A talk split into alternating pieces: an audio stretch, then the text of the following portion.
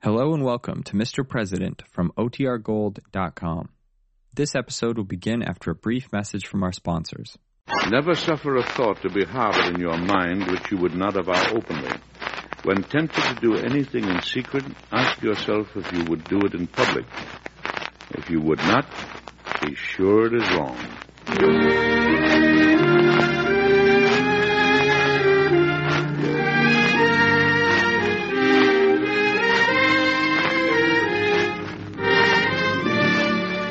Mr. President, starring Metro-Goldwyn-Mayer's Edward Arnold.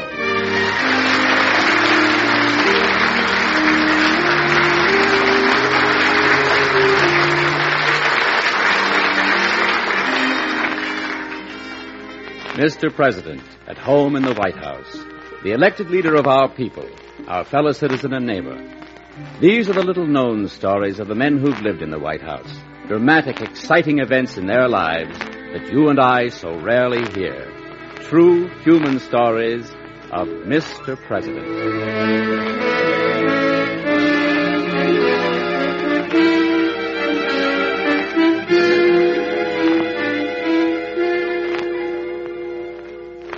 Today's Mr. President story will begin in just a moment. But first, see if you can identify the former leaders of our country. For instance, do you know the name of the president whose niece turned Washington topsy-turvy by riding horseback through the White House flower beds? And can you identify the president who kept his entire staff from resigning when he proved that a ghost in the White House was not real? If you didn't score so well on those two questions, our Mr. President show, through its fascinating human interest stories, will reveal many more behind-the-scenes episodes in the lives of our past chief executives. And Mr. President also enlightens the listener about America's crises and conflicts in a manner calculated to build faith in America. It is true biography in its most revealing form, built around the men who have filled America's highest office. Now, listen to today's drama and see if you can name the president upon whom today's episode is based. Now, in just a moment, Edward Arnold.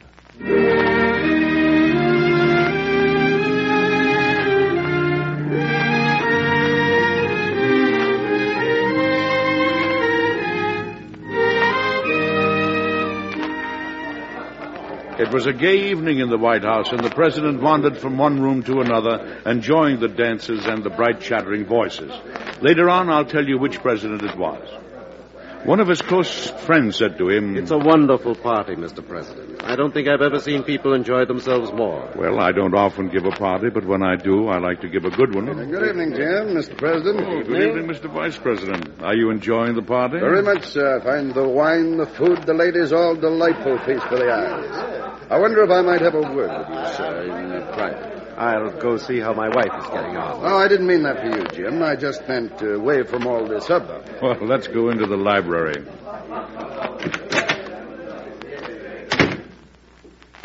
Oh, isn't the silence beautiful? Personally, I'll take a quiet library and a fire like that over any party. You miss a lot that way, Jim. Yes, a lot of splitting heads in the morning. Well, sit down and make yourself comfortable.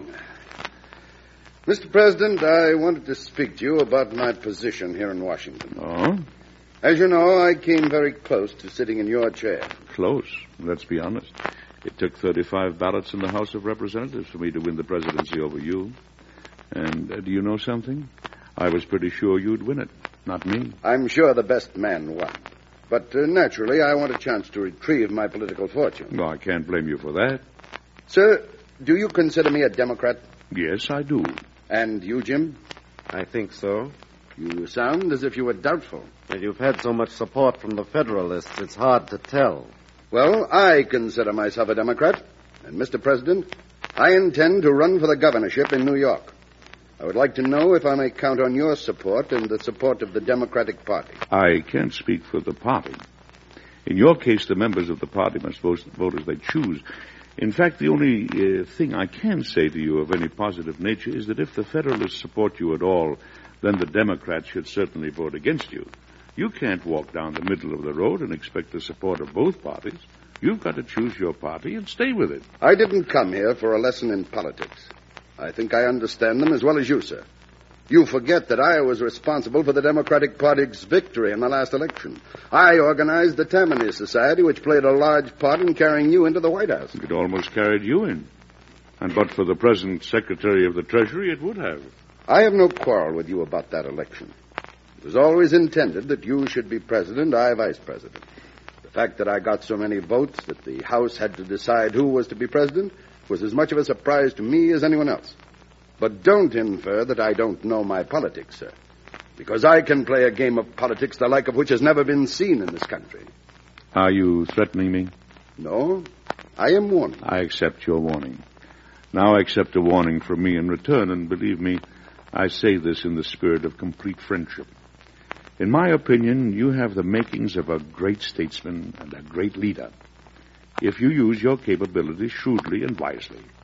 But you lack patience. You're hot-headed, too quick to anger, too quick to action. And until you are able to govern yourself, you're never going to be able to govern anyone else.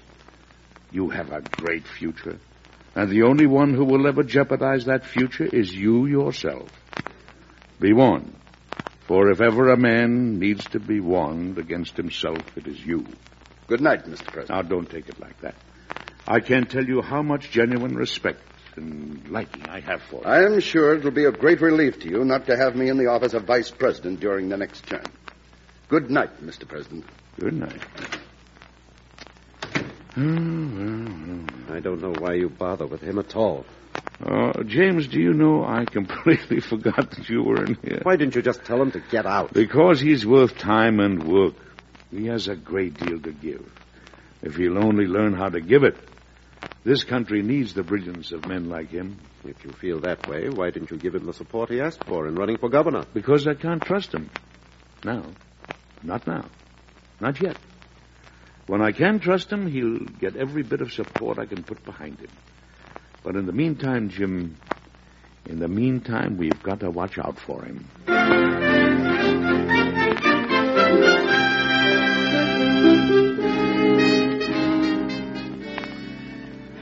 You sent for me, Mr. President? Yes, Alex. I wanted to talk to you about the campaigns in New York State for the office of governor. Yes, sir? Naturally, since the former vice president is running for the office, I've been watching the electioneering pretty closely, and I wanted to discuss the situation with you.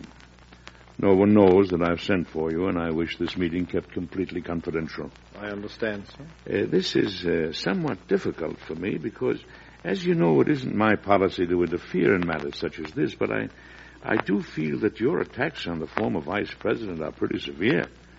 And, of course, being able to publish them in your father-in-law's paper gives you quite an advantage. Sir, I consider everything I have said about the former vice president completely justifiable. Well, there has always been bad blood between you, and I'm not sure you're being completely fair. I will do anything I can at any time to keep that gentleman out of public office. I consider him a man of highly dangerous ambitions. I'm afraid we're all men of ambition, Alex, even you. And he is doubly dangerous. Why, he wants to be president. Well, don't you?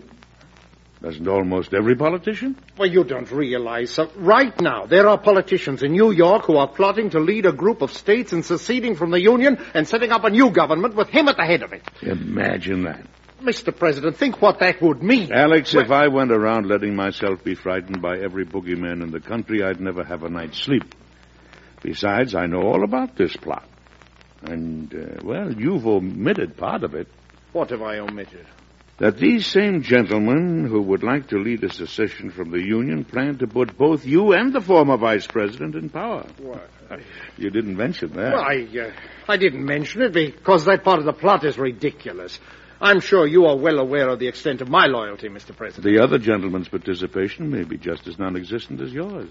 I can't believe that. I find myself forced to believe it, Alex, because I must be fair, as fair to one of you as the other. Why, you let him swindle you right out of the whole country. Don't you think it for a moment. I don't happen to believe he wants to. And even if he did, Alex, you have no idea how many conspiracies against the government I have watched flame and sputter out. There is no one less powerful in America than a traitor, because we're a people who believe in liberty and in justice. And any man who starts to talk treason will end up strangling on it. We believe in self-government, and by all that's holy, no one's ever going to take it away from us. Well, that's quite true, sir. But as far as the former vice president is concerned, I can see there's no use discussing the election with you anymore. I don't say that you shouldn't campaign against a candidate if you don't believe he's the man for the office. But I do think that the attacks you have launched on his character are going to be pretty hard for him to stomach, particularly if you cost him the election. Remember, you already cost him the office of president. If you hadn't campaigned to the extent you did against him, he would be in the White House now, not me. Now you stand a pretty fair chance of keeping him from being governor. I must follow the course in which I believe, sir. All right, Alex, all right. Then there's nothing more I can say to you.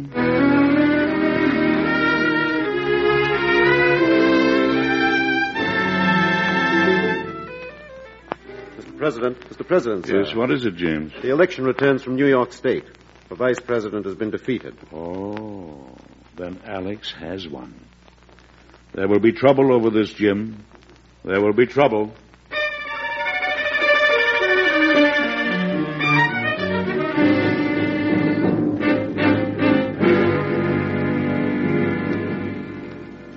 The parties have retired 10 paces, and on my signal, they will fire. Are you ready, gentlemen? Ready? Ready. Present.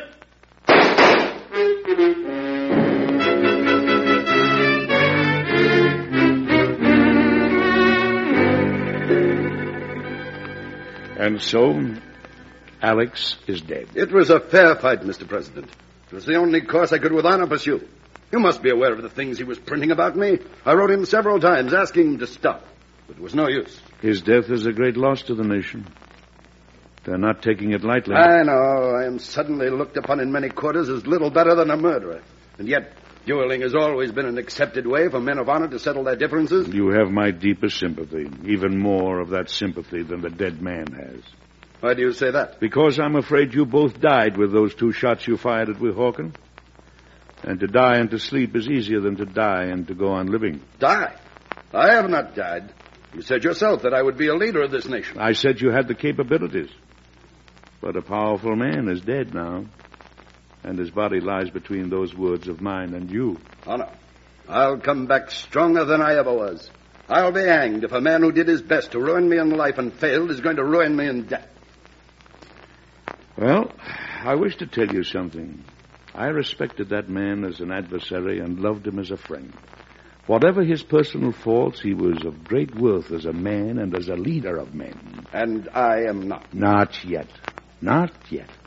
Mr. President, I lost my fortune, my home, everything in this last campaign.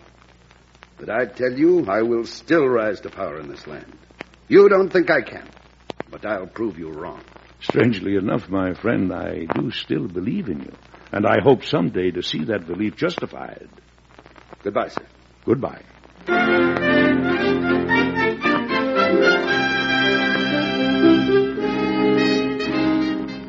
And what is the nature of your business with me this time, General Eaton? Well, Mr. President, as you know, you and I have had our differences. We haven't been on very friendly terms recently. While my call today doesn't alter our personal differences any, I still am loyal enough to my country to come to her service, even if it means I have to talk to you. Oh, thank you, General Eaton. That's very good of you. I have come to tell you about a plot of treason. Oh, not another one. This is not just another one. This one is a real threat. I've been taken into the confidence of the conspirators. I hastened to them only so that I might come to you with my information. I understand, General. They plan to seize you and the Speaker of the House. They will then take over the public funds, the money in the banks, and the arsenal. Oh, and what do they think the soldiers of the United States Army will be doing? Mr. President, believe me, they have every detail of the plan worked out. They're working through General Wilkinson. Oh. Well, the General's loyalty has been under question at various times. Who heads this plan? The former Vice President of the United States. What? Yes, sir. Furthermore, he's been trying to get the ministers of England and of Spain to pledge their aid. This is incredible. If you don't do something, sir, the Western states are liable to leave the Union. Don't get excited, General. Don't get excited. You'll manage. You'll send out a warrant for his arrest immediately, won't you, Mr. President? No. I'm going to start an investigation. Treason is a terrible word to pin to any man, General Eaton. And this is a man who's had many tragedies already. I'll be very sure of what I'm doing before I'll condemn him. If I had my way, I'd ride out right now and shoot him down. I'd rather save the bullet and the man, General Eaton. But the safety of the nation demands... The safety of the nation? The nation is safe, General Eaton. The man is still lost. But he will betray his country. He will betray you. If he betrays anyone, it will only be himself. Oh, I shall start an investigation, and I shall pray that your fears and my worries are groundless. I don't want to find a traitor, General Eaton. I want to find a man.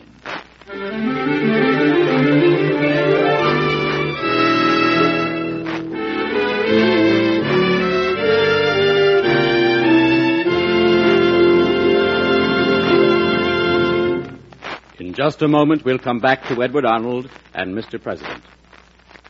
Today, our strength and leadership in world affairs depend upon continuing teamwork among Americans of different races, creeds, and national backgrounds. When racial and religious antagonisms arise, this teamwork is destroyed and our nation is weakened. Racial and religious tension in America also provides ammunition for hostile propaganda, enabling other countries to claim that for all its economic and military power, America is internally weak. Hatred and strife among Americans are offered as proof that democracy has failed and that freedom cannot be made to work in the modern world. In contrast, an American that demonstrates that men of different races, religions, and national origins can be united in freedom provides an example to other nations. So refuse to listen to or spread stories which discredit members of any race or religion. Be a good citizen. Help make a united America. And now, back to Edward Arnold and Mr. President.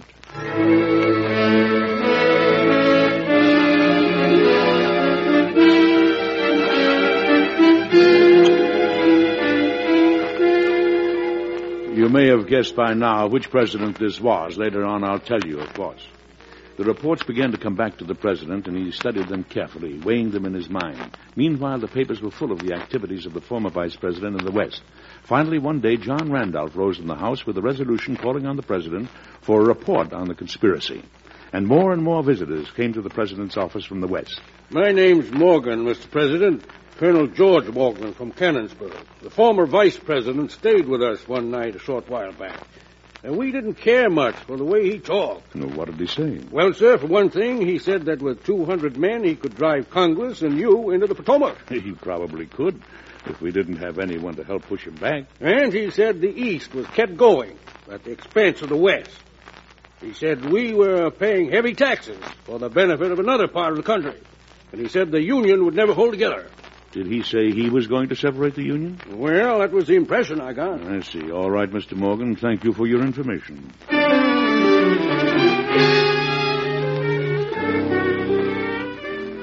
Mr. President, the dispatches you've just read are from General Wilkinson. The General has authorized me to answer any questions on his behalf. He wishes me to specifically state that he was approached and asked to help in a plan to separate the Western states from the Union. I see. Well, General Wilkinson certainly has turned cold completely, hasn't it? He must really believe the ship is sinking. I beg your pardon, sir. Nothing. Well, the details of this dispatch seem to completely remove any possible remaining shadow of a doubt. I have no further choice. Tell General Wilkinson to concentrate his forces for the protection of New Orleans. I will issue a proclamation immediately ordering the arrest of the former vice president.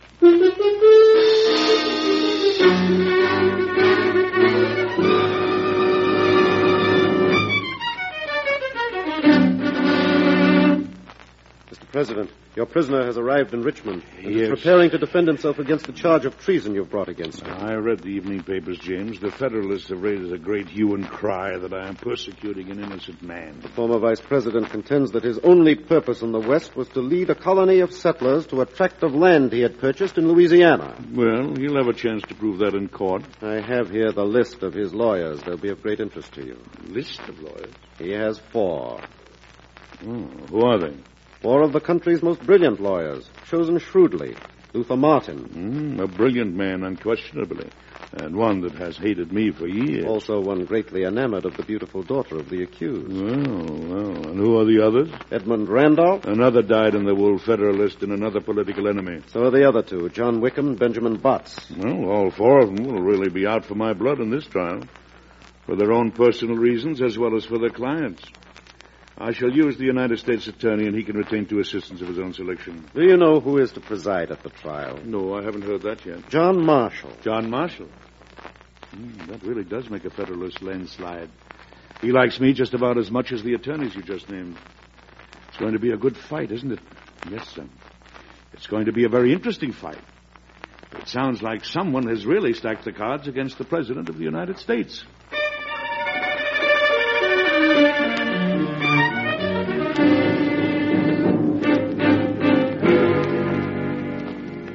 Your Honor, the defense intends to show that by the tyrannical orders of the President, ordering the arrest of the defendant, the life and property of an innocent man were to be exposed to destruction. We intend to show that the orders to apprehend the defendant were contrary to the Constitution and the law, and gave him every right to resist them. Your Honor, I object. If the defendant is permitted to judge whether he will obey or resist the orders of the President, there is an end of government. I cannot take my seat, sir, without expressing my deep and sincere sorrow at the policy which the gentlemen for the defense have thought it necessary to adopt. Do they flatter themselves that this court feels political prejudices which will supply the place of argument and innocence on the part of the prisoner? Their conduct amounts to an insinuation of that sort. The court is concerned at the moment, Mr. Wirt, with whether the prosecution is inspired by personal or political differences. Does the government wish the defendant convicted regardless of the merits of the case? I hope, sir, that I misunderstood your apparent meaning. There is considerable difference between the opinions and wishes of the prosecution. In the opinion of the prosecution, the accused is guilty, and this is not at all the same thing as wishing to find him guilty. The defense respectfully suggests that a subpoena be directed to the President of the United States and that he be ordered to appear here.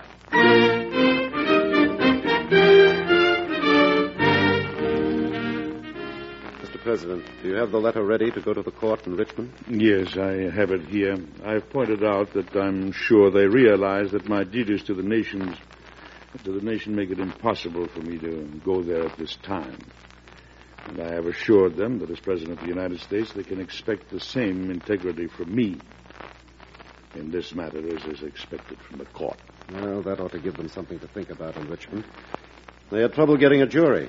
Every man that was brought in seemed to have already made up his mind that the defendant was guilty. I wish that could be prevented. A man is innocent until he is proven guilty. It is the law, and it is a good law.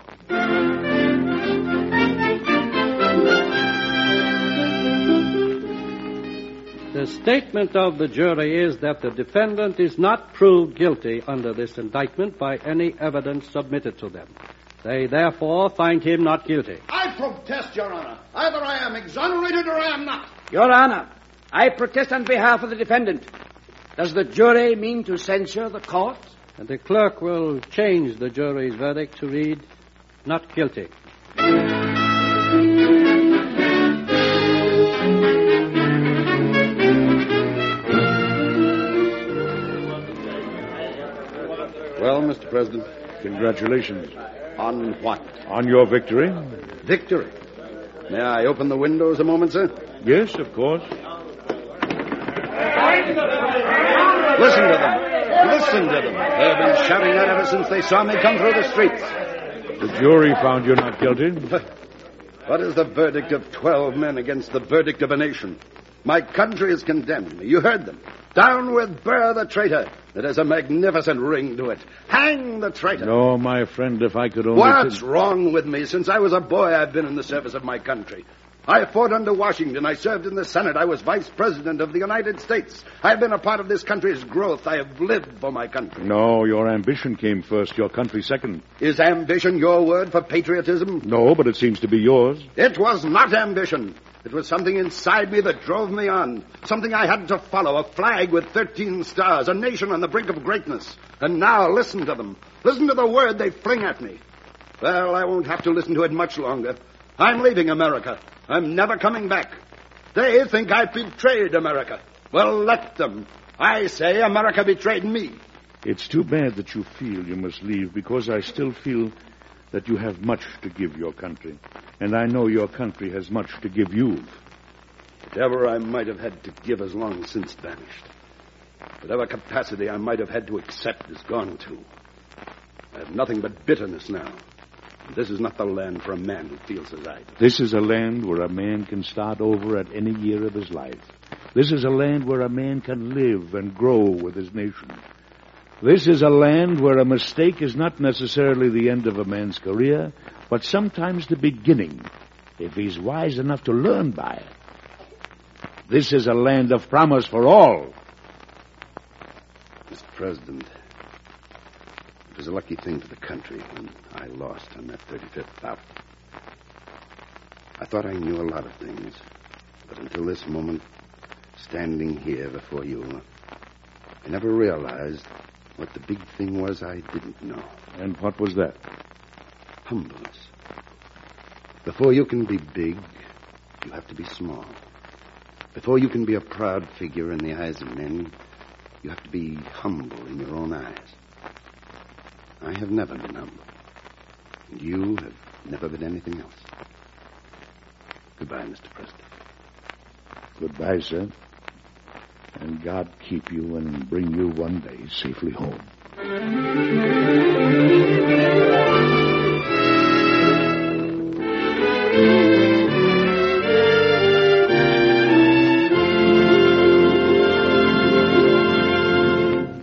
Well, you probably figured out by now who I was when all that happened. It really did happen, you know, and you'll have the answer in just a moment.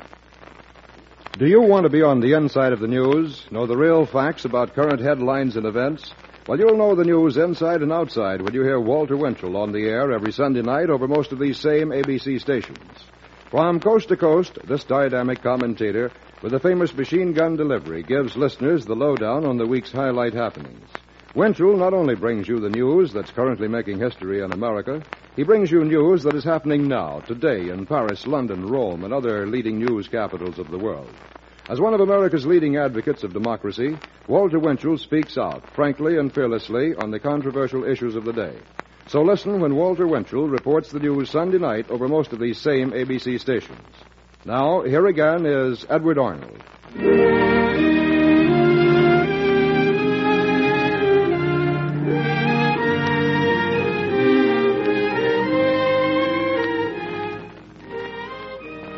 Mr. President, Aaron Burr sailed for England today.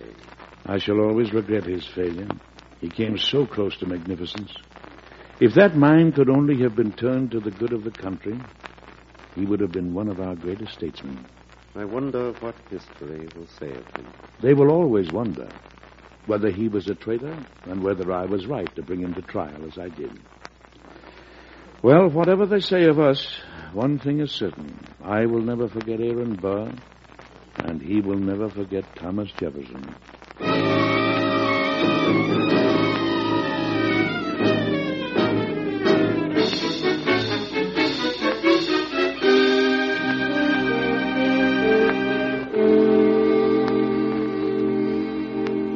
Yes, the president was Thomas Jefferson, and it was Aaron Burr whose tragic star began its fall after the duel in which Alexander Hamilton died.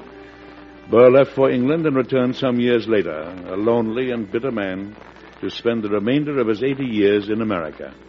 Be with us again next week, won't you, for another exciting story that happened in Washington a few years ago to Mr. President. Goodbye.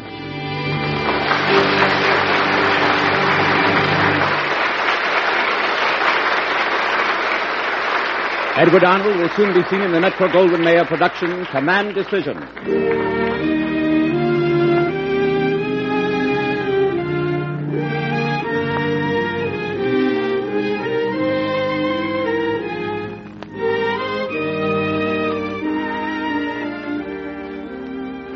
Mr. President was created by Robert G. Jennings.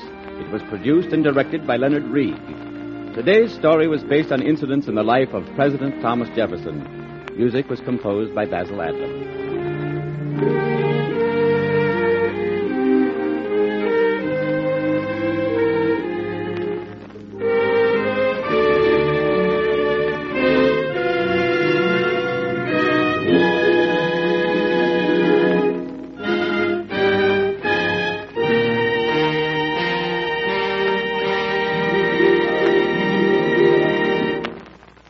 Be sure to listen again next week when the American Broadcasting Company and its affiliated stations bring you Edward Arnold with another interesting and factual story of Mr. President. This is ABC, the American Broadcasting Company.